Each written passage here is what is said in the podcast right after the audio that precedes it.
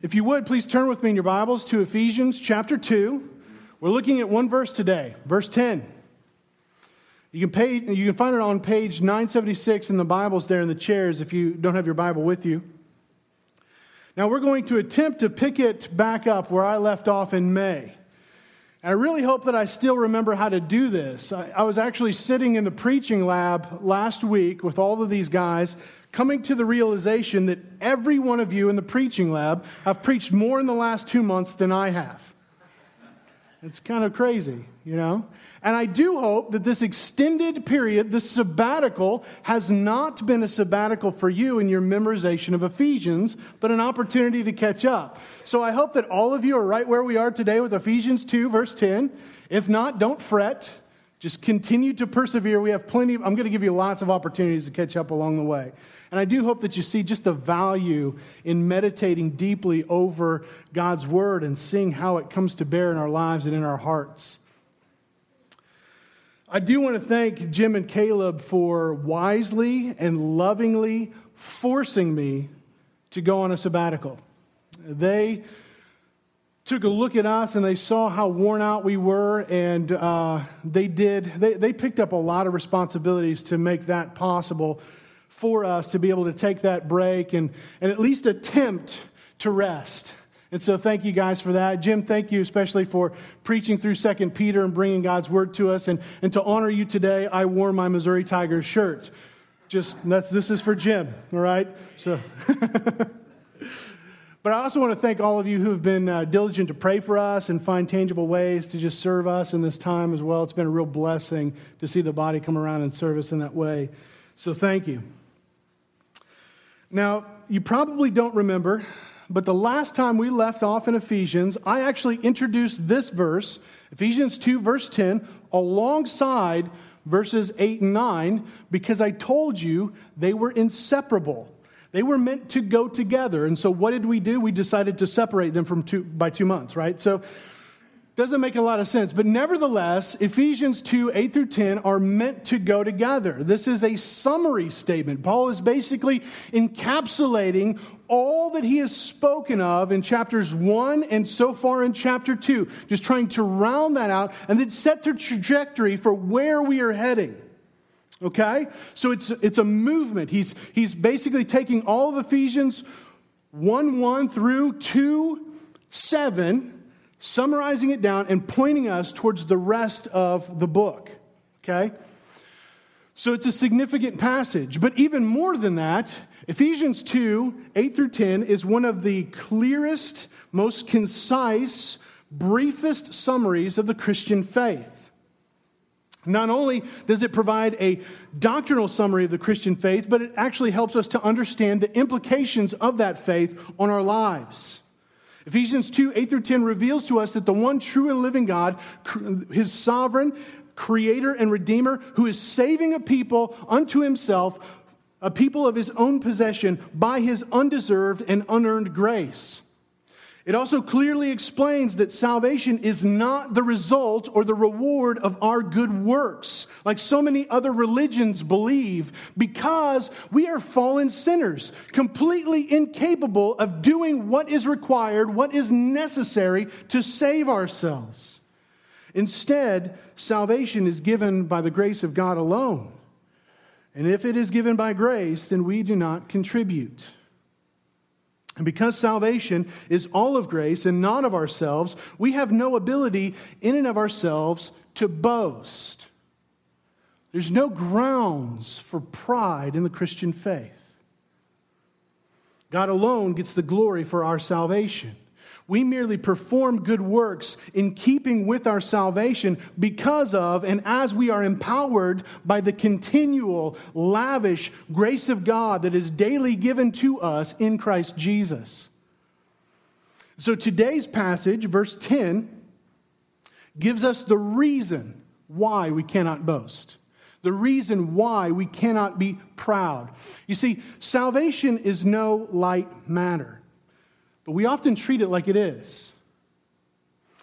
It's not simply God overlooking an offense or turning the other cheek long enough for you to kind of get your act together and cover the mistakes yourself. No, salvation, as it's presented in Ephesians, is so extreme, so radical, so other than who we are by nature that Scripture describes it as a new creation. That God must make us anew. Our sinful state is so severe that we have no ability in and of ourselves to save ourselves through our good works. We must rely upon God. Salvation is impossible unless God makes us anew. Good works, then, or good works as God sees them, cannot achieve the salvation. Instead, they are God's intended result of His prior work of recreating us. God works, and that results in our work, not the other way around. Now, this is a big, heavy, and very important topic for us to grasp because so often we get it wrong. And we think that we have to earn our salvation. We think we have to maintain or keep our salvation, that it's dependent upon me and what I do and my opinion of myself or my comparison to other people around me. But this passage shatters all of that, which is why we stuck with just verses 8 and 9 last time, and now we are looking at verse 10 all on its own. We're going to explore this relationship between God's recreating work in us and our work as a result of His in greater detail. So, if you have fantastic memories, the main idea from chapter 2, verses 8 and 9 was that God saves by grace alone, not as a reward for our good works. And in light of that, we can now deal with the main idea of verse 10, which is good works are the result of God's work. Good works are the result of God's work. And so, with that, let's read our passage, but we're going to start in verse 8. So, again, it's page 976, Ephesians 2 8 through 10. And it says, For by grace you have been saved through faith. And this is not your own doing, it is the gift of God, not a result of works so that no one may boast. For we are his workmanship, created in Christ Jesus for good works, which God prepared beforehand that we should walk in them. Now, it's clear from this passage that good works cannot save us. Instead, good works are the result of God's work. But to understand our good works and how they fit into the Christian life, we must first look at God's good work. So that's point number one God's good work. Now let's just think for a minute about God's good work described in the book of Ephesians. Paul goes into inordinate detail helping us to understand and grasp just how full, just how great, just how magnificent God's work of salvation is in our lives. He starts right there in chapter 1, verse 3 that if all of those who have repented of their sin and trusted in Christ, those who are trusting in Christ alone for the forgiveness of their sin and the hope of eternal life, that God has blessed them in Christ with every spiritual blessing in the heavenly places. That God chose us before the foundation of the world for the purpose of making us holy and blameless before Him. That in love, God predestined us for adoption as sons and daughters in Christ. That He is in the process of redeeming us and forgiving us. And though in, in salvation, God seals us with His promised Holy Spirit. He promises a guaranteed inheritance that is ours. God is in the process of imparting knowledge to us and revealing His will to us. He's enlightening the eyes of our hearts that we may understand and we might see the hope, the inheritance, and the immeasurable power available to us in Christ so that we might worship the risen and exalted Lord as King and ruler over all. Every authority, every power, every dominion, every ruler, not just in this present age, but in every age, everywhere, Christ is Lord over all. And he has given him as head to the church. All of that, all of these things are descriptions of God's work in salvation. But in chapter 2, Paul continues by describing our sinful condition apart from Christ. He says that we were dead in our sin, that we were enslaved to the world, the devil, and our own sinful flesh, and that we all, by nature, were condemned under his just and holy wrath. That's everyone. That's who we all were or who we are all, all are. This is the hopeless state of all mankind from which we either need or needed rescue.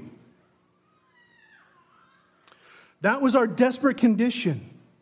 And there is no amount or quality of good works that could ever redeem us from ourselves. In our condition, we were wretched, miserable, and doomed to eternal destruction. In and of ourselves, we were absolutely hopeless. And it is into that helpless state that God's divine light breaks forth in chapter 2, verse 4. But God, being rich in mercy, because of the great love with which He loved us, that even when we were dead in our trespasses and sins, made us alive together with Christ. By grace you have been saved. And raised us up with Him and seated us with Him in the heavenly places in Christ Jesus. That though we were dead, God made us alive. Do you see that this is resurrection language? God raised us up with him. He seated us with him. God gives us new life to those who were dead. He causes them to be born again, and by the grace of God alone, they are a new creation in Christ Jesus. This salvation, this new life is a gift from God solely on the basis of his grace. And therefore, we have no room for boasting. For by grace you have been saved through faith. And this is not your own doing, it is the gift of God, not the result of works, so that no one may boast. And here in verse 10, Paul gives the reason why we have no room to boast in our works, in our effort, in our faith, as if we accomplished something. For we are his workmanship, created in Christ Jesus for good works, which God prepared beforehand, that we should walk in them. The reason why we don't boast in our effort, the reason why He calls us repeatedly to praise God for His glorious grace is because we are God's workmanship. Christ has created us anew. Not only is salvation not the product of your good works, but to the complete contrary, you are God's work. New creation in Christ for good works. Good works make us Pharisees. God makes us Christians. We are His work, He is not ours. Now, what Paul is speaking about here is what we call the doctrine of regeneration. To be regenerate means to, to regenerate means to create again. Okay? So in our statement of faith, we define regeneration this way Regeneration is a change of heart brought about by the Holy Spirit, who gives life to those who are dead in trespasses and sins, enlightening their minds spiritually and savingly to understand the Word of God, and renewing their whole nature so that they love and practice holiness. It is a work of God's free and special grace alone. That's really the doctrine that we're dealing with this morning. The Bible says a lot about regeneration. For example, in John 3, Jesus is speaking to Nicodemus, and he calls it being born again. He says, Truly, truly, I say to you, unless one is born again, he cannot see the kingdom of God. And he goes on to tell Nicodemus that this new birth is the work of the Holy Spirit. You can't cause yourself to be born again, just as you can't cause yourself to be born. The apostle Peter picks up this language in 1 Peter chapter 1 where he tells us that it is God who quote caused us to be born again through the resurrection of Jesus Christ from the dead. And he goes on to say that it's God's divine work that that is fueled and it happens. We are born again as we believe in God's living and abiding word. In 2 Corinthians 5:17, Paul tells us that if anyone is in Christ, he is a new creation. The old has passed away, behold, the new has come. In Titus chapter 3, verses 4 through 7, Paul says, But when the goodness and loving kindness of God our Savior appeared, he saved us, not because of works done by us in righteousness, but according to his own mercy, by the washing of regeneration and renewal of the Holy Spirit, whom he poured out on us richly through Jesus Christ our Savior, so that being justified by his grace, we might become heirs according to the hope of eternal life. You understand that this is God's good work that recreates us. This is God's good work that causes us to be born again. This is God's good work that makes us a new creation in Christ Jesus. Salvation is not a reward for our good works. Instead, it says here that we are God's workmanship now, this is fascinating on so many levels. I mean, first of all, it's corporate. I mean, look at there. It, it, goes from plural to singular. It says, We plural, we plural are God's single workmanship. That together we are the single intended result of God's gracious, divine, and eternal effort. That together we are this. It highlights that corporate identity of the church and why we are to be a part of it. It's not simply that you are God's workmanship or that you are God's workmanship or that you are God's workmanship, but that we together are God's single workmanship in this grand and complex and beautiful masterpiece. Together, we are to be that. We also notice here that we are God's workmanship. That means that God is actively working. God is not some passive, distant, cold tyrant that's like out there in the ether somewhere just dictating what we must do. No, it says that God is actively working right now, right here in us, through every situation, through every circumstance, whether that be blessing or whether that be trial. We are God's work. He is working. Even the word that Paul uses here is unique. Because when we think of work, we think of toil, we think of labor, we think of hardship, right? It's just, I don't like work, but I got to work. But that's not the word that's used here. This word workmanship speaks of the creative activity or craftsmanship of God. This word is the word that we get our word poem from. We are God's creation. We are God's craft, God's handiwork, God's masterpiece, God's poem, if you will. It highlights the care and the detail and the intention and the artistry of God's work in our lives. If you think about it that way, if you've ever done anything creative, whether you knit or whether you paint, whether you write songs or whether you write a paper for class, you know that the intention and artistry and detail and purpose that comes into what you're doing. You care about it. No one just kind of creates and be like, well, here you go, right? We labor at it because we love it. And that is the same way with God's workmanship in our life. Paul then says that we, who are God's workmanship, were created in Christ Jesus. Again, this is the same word that speaks of God forming all there is from nothing. It's the same word that describes God act of creating life from nothing. That the one true and living God has created all there is. You exist because you were created. And not only did that God create life, but that God, He sustains life. The very fact that you're able to breathe right now is because of God's sustaining grace towards your life. The very fact that you can, your heart beats, you don't make it beat. You don't sit there pumping your heart because let's face it, if that was the case, that's all you would do your entire life, right? God allows that to happen. That is God's creating sustaining work in your life.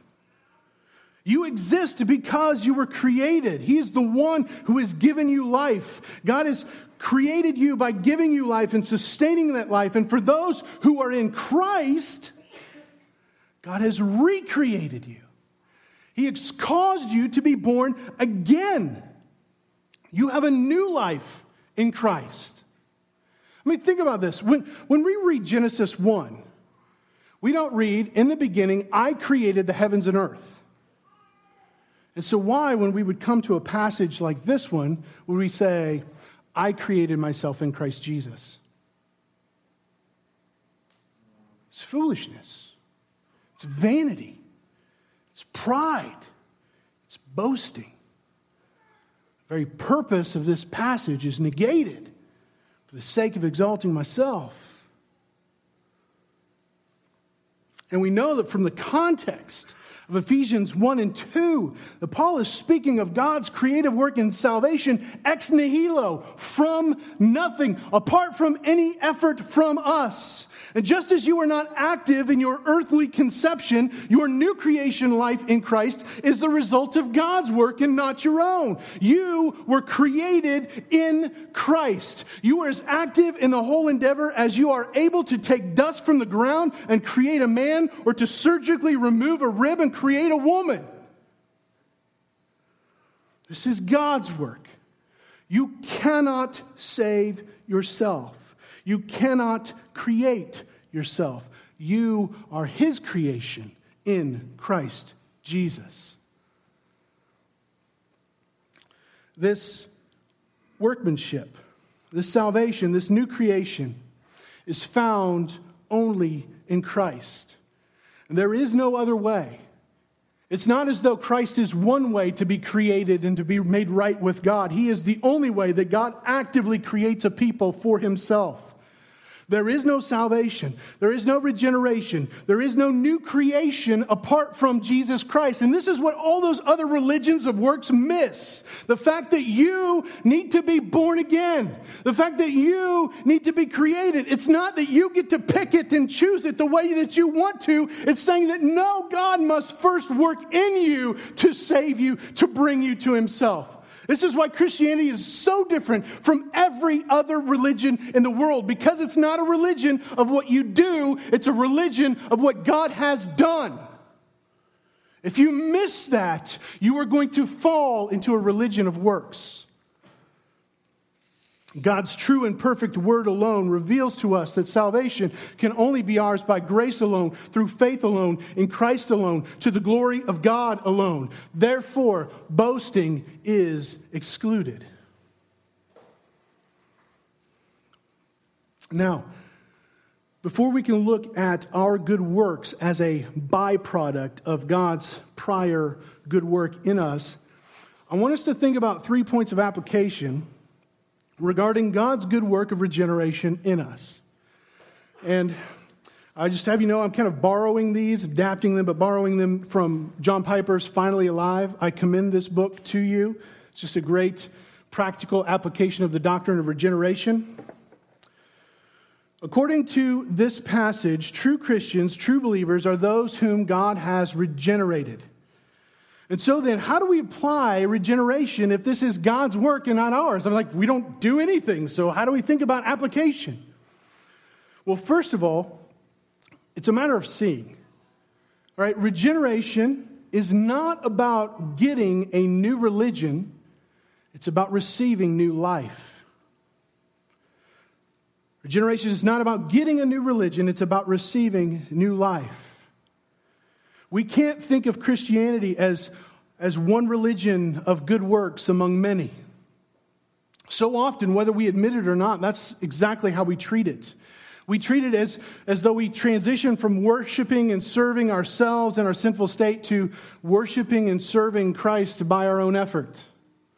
It's, a, it's not ultimately about what God has done, it's about me, what I, who I am, who I want to be, what I must do, or what I want to do. This passage destroys all that.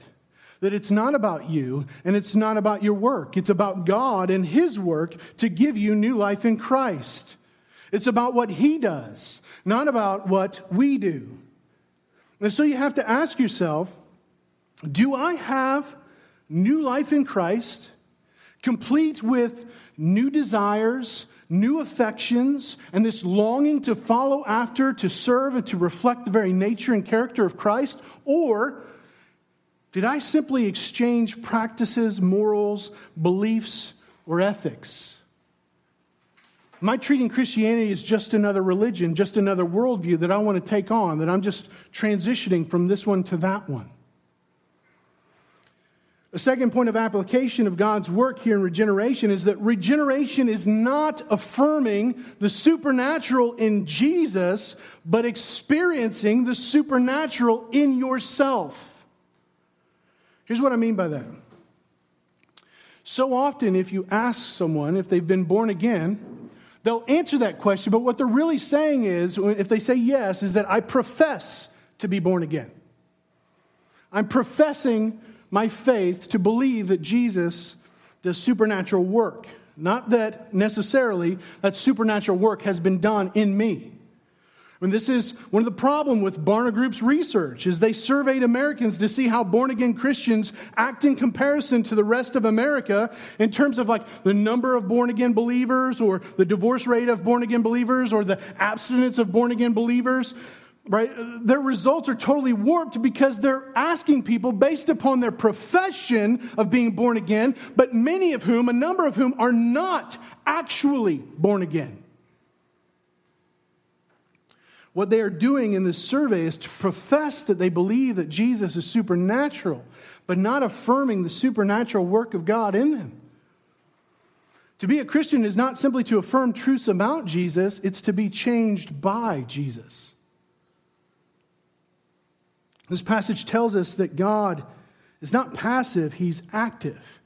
And He's not active in the abstract out there. He is active at work in my soul, that He is the workman of my soul, that He is the workman of the church, that He is working in you, He is working in us. Can you see God's handiwork in your heart? Or are you simply to, professing to believe in His work? And then a third point of application of God's work in us is that regeneration is not improvement of your old nature, but the creation of a new nature.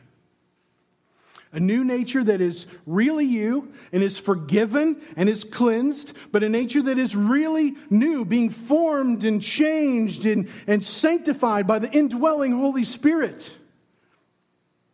God's good work in us is not self help or self improvement. God's grace does more than make life a little better than it was before. God has promised in passages like Ezekiel 36, 25 through 27, that I will sprinkle clean water on you, and you will be clean from all your uncleannesses. From all of your idols, I will cleanse you, and I will give you a new heart, and a new spirit I will put within you. I will remove the heart of stone from your flesh, and give you a heart of flesh. I will put my spirit within you, and cause you to walk in my statutes, and be careful to obey my rules. Has God changed your heart? Has God cleansed you from your idols? Has He put His Holy Spirit in you? Are you drawn to the truth and beauty of Jesus Christ, or do you really find Him just dull and lifeless?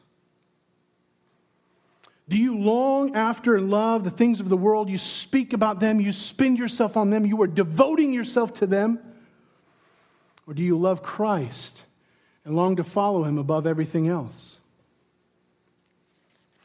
Friends, these are just some ways to think about our own hearts and God's work on it. These are ways to consider whether or not you are truly a Christian. These are truths that we can rejoice and we can take deep comfort in, though. Because God is actively at work in each and every one of us who are truly His. And praise God for that. Being a Christian is not about your work for Him, but God's good work in you. For you are His workmanship, created in Christ Jesus. So, recreation, new birth, regeneration, new creation, this is God's good work in us. And it's out of God's good work in us that, second, flow our good works. So, that's point number two our good works. Here we see how Paul transitions from the vertical theology to horizontal theology, from how God's good work in salvation in Christ brings a change in our vertical relationship with Him. We are now restored, we are now reconciled. God is doing this work of changing us, and out of that, as a result of that, flows this outward horizontal theology, which is our good works for Him and for other people. See, our new life in Christ leads to new living in Christ. And that has to be so. Read it again. For we are his workmanship, created in Christ Jesus for good works. We are God's workmanship. We were created in Christ not by our good works, not because of our good works, but for our good works, meaning that the goal and purpose of God's good work in our lives is to manifest itself in our good works towards Him and others. If you are in Christ, you are a new creation in Him for the purpose of good works. Your new identity in Christ is not an end in and of itself. But as it says in Titus 2 11 through 14, for the grace of God has appeared, bringing salvation for all people, training us to renounce ungodliness and worldly passions, and to live self controlled, upright, and godly lives in this present age, waiting for our blessed hope, the appearing of the glory of our great God and Savior, Jesus Christ, who saved us, who gave it. I'm sorry, who gave himself for us to redeem us from all lawlessness and to purify, get this, for himself a people of his own possession who are zealous for good works. God's good work in Christ was purposed by God to result in our good works for Christ. Now, we have to define what good works are. We go wrong here a lot. Okay? So, what are good works? Is, are good works simply religious or charitable activities? Are good works anything that isn't overtly sinful or done in abject rebellion against God? Like, so basically, if it's not negative, then it's positive. Are they merely morally upright outward actions? Well, let's start off by defining works, and then we'll look at what it means to be a good work, okay? So, when I, I think it's best to start out by defining works as that which comes out of man. Works as that which comes out of man. Think of fruit or produce that comes from man's heart. If that is the case, then works could be actions, which is often the way we think about them, but also attitudes. Not just activities, but also words and thoughts. Because here's the thing this is why I have to define it so broadly. There's no such thing as a dormant, inactive thought. There's no such thing as a dormant, inactive attitude. You always act, even in subtle ways, on the thoughts, attitudes, and desires of your heart. Your longings and desires will always dictate your actions. Works are the activity of the motives of our hearts. Therefore, our works have to include our thoughts, attitudes, and desires. Activity is happening, even if it remains up here or right here. So then, what are good works? Well, first of all, good works are not works of the flesh.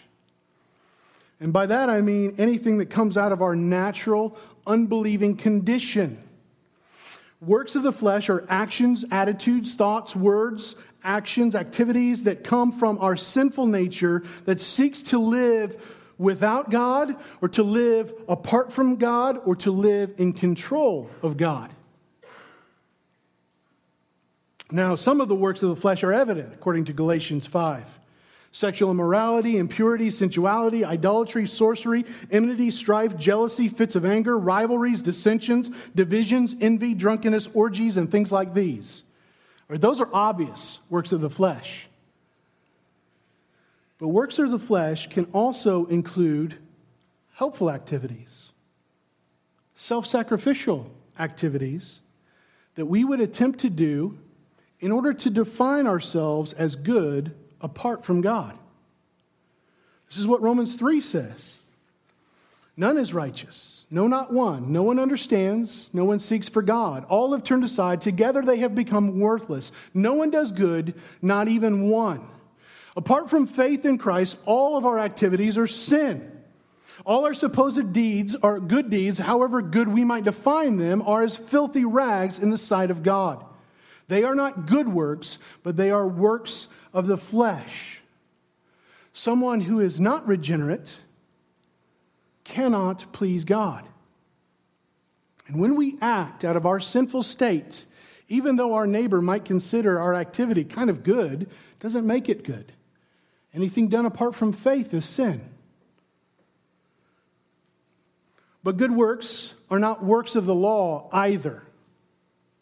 They're not works of the flesh, they're not works of the law. If you are attempting by your own effort to obey God's commands, in some effort to earn your salvation or to maintain your right standing before God, it is not a good work, but a work of the law. If you are trusting ultimately in your own ability to make yourself acceptable to God, it is a work of the law. Here's some questions to kind of help probe this a little bit further. Do you consider yourself basically to be a good person, or at least better than most other people around you? Are you basing your right standing on, uh, before God on how moral you are, on how law abiding, on how religious? Are you assured of your salvation because you prayed a sinner's prayer, or you received baptism, or you've taken the Lord's Supper? Or because you consistently drag your family to endure these long weekly services? Maybe because you have a weekly, irregular, daily quiet time. Are you anxiously striving to do all you can to keep yourselves in God's good graces, and it torments and plagues your soul because you never know whether you have done enough? You see, this one's a lot more subtle. You are doing a lot of work. But the question becomes are they good works? And you have to answer by asking the question what makes it good? What makes your effort good? Well, God's definition of good is God. You want to disagree with that? God's definition of good is God. He's the standard of goodness. He is perfect goodness. He bases our standing on if anyone desires to be with him, they must be holy as he is holy. They must be perfect as he is perfect.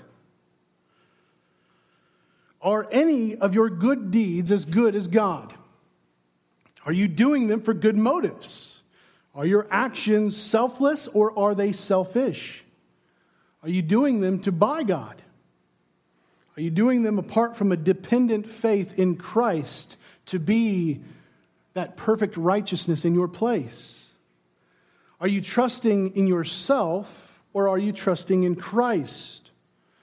Are you doing this good work willingly or are you doing it out of compulsion? You see, if you have improper motives, if your goal is selfish, if you are doing them by your own strength apart from God, if you are not doing them in dependent faith in Christ, if in any way this is some feeble attempt to buy God's favor, then they are not good works, they are works of the law. And let's face it, guys, we fall into this more than we could possibly imagine. The only thing that makes good works good is God.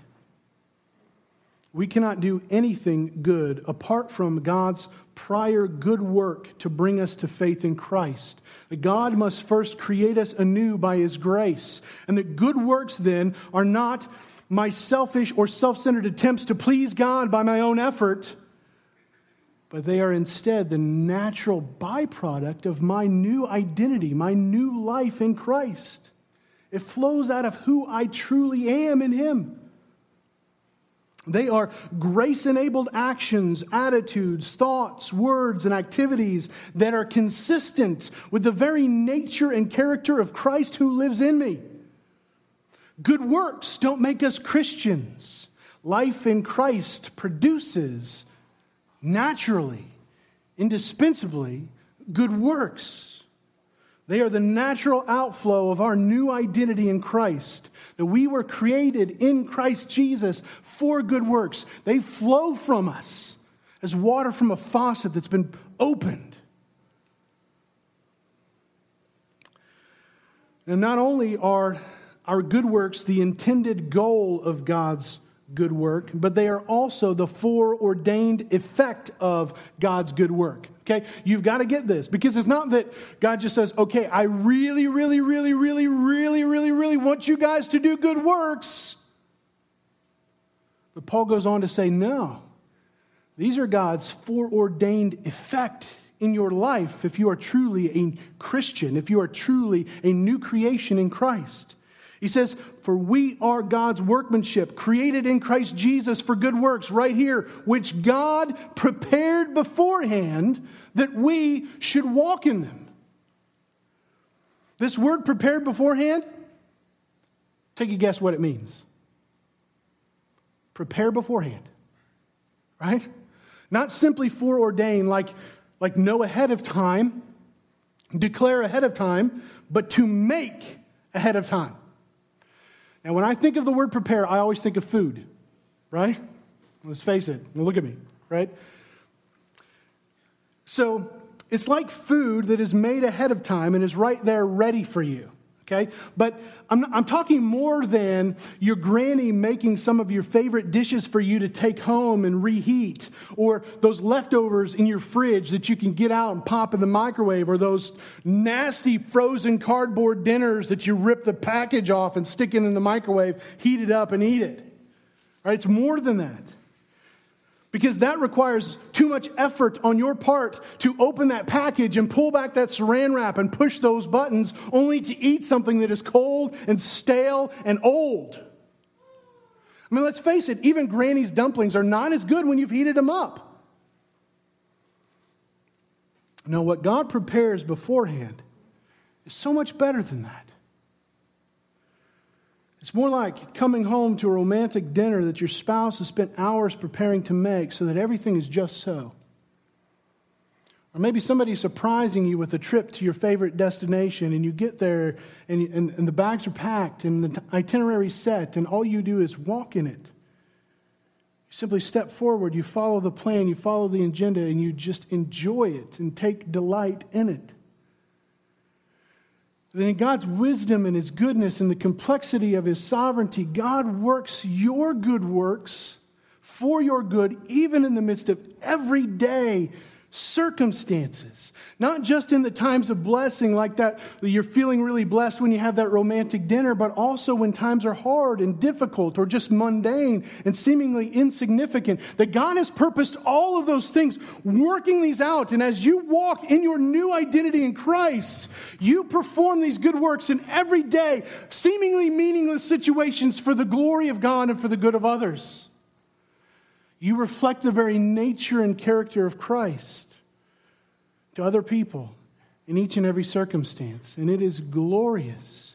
It is a blessing. It is for your good and for His glory. God knows what you need.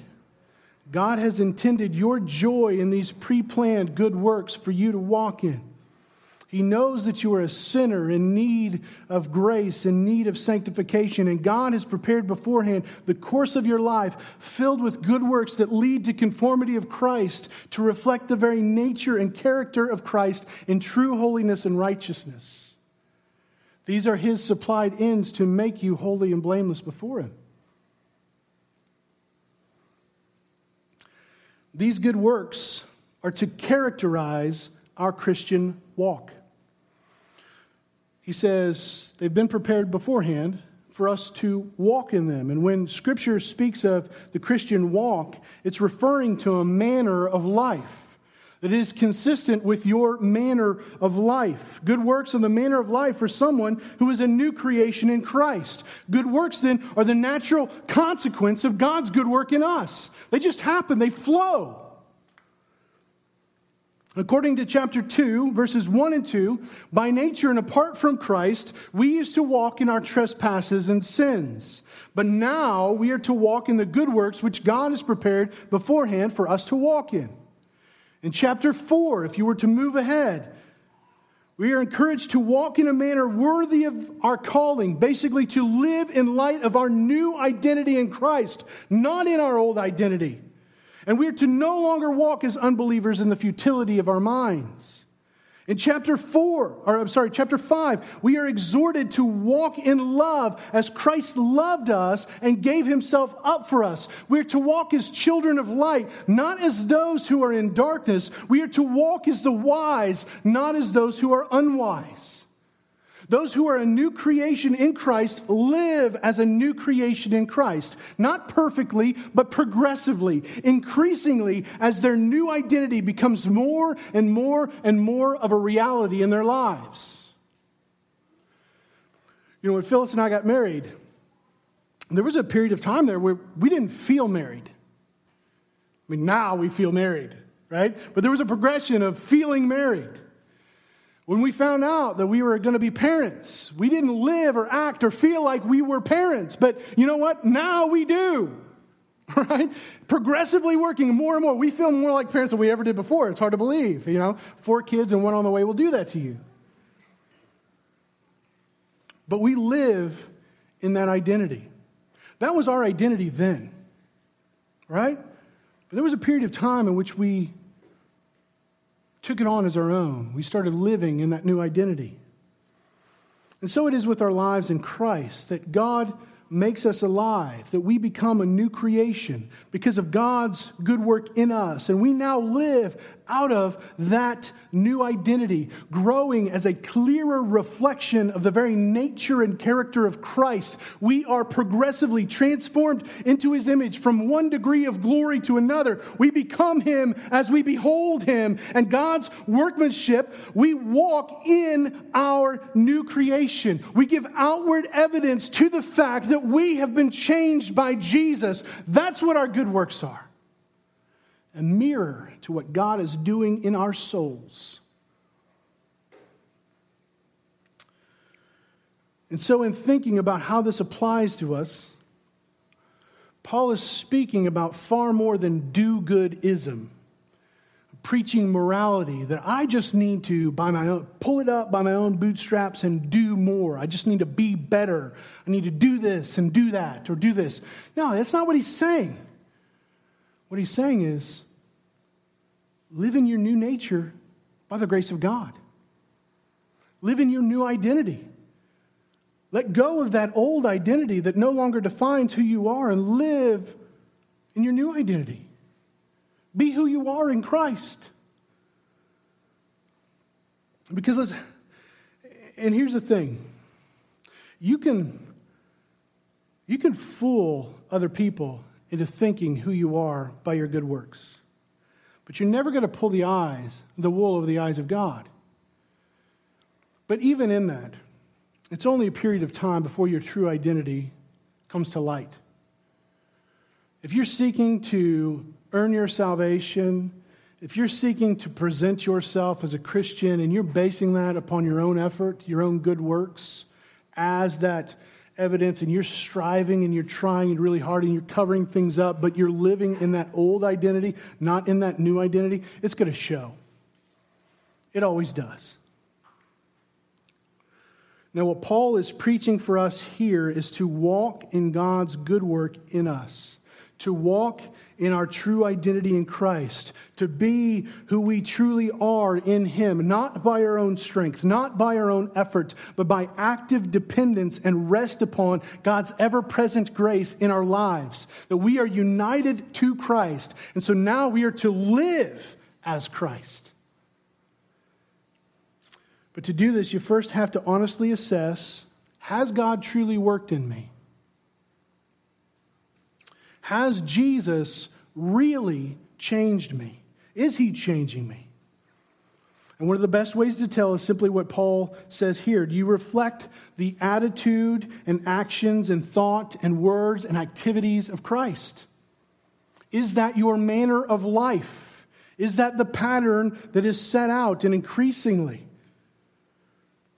According to this passage, good works are the natural result of God's work result or God's work in us. And so if you can't see any good work in your life, perhaps you need to question your profession. Professing Christ is not being changed by Christ. And the best thing you can do, and in fact, the very first step of clear identification of God's work in your life, if that's who you are, a professing Christian but not a true change Christian, is to be honest with yourself. Right? That's God's work in you. If you're here today and you've never professed faith in Christ, you, have never heard of, of God's work in us to lead us to turn away from our old identity, our old our, our sin, and to follow Christ, that I pray that God would be working in you right now. And here's how to identify what that looks like. Can you sense a change of desires in your heart? Do you find yourself longing to know more about God and the sacrifice of His Son, Jesus Christ, for sin? Are you becoming aware and unsettled by your current position? Do you see your need for Jesus? If so, that's God working in your heart. And if that's you today, please come and talk to me or Jim or Caleb or someone after the service. Let's continue to explore how God might be working in your heart to lead you to repentance and faith in Jesus Christ. And for those of us who have clearly seen God's work in us, we can clearly tell that Christ has changed us and is changing us, giving us new desires, if we can see evidence of the Holy Spirit working in our lives, the first way that we walk in these good works, which God has prepared beforehand for us to walk in, is simply by rejoicing.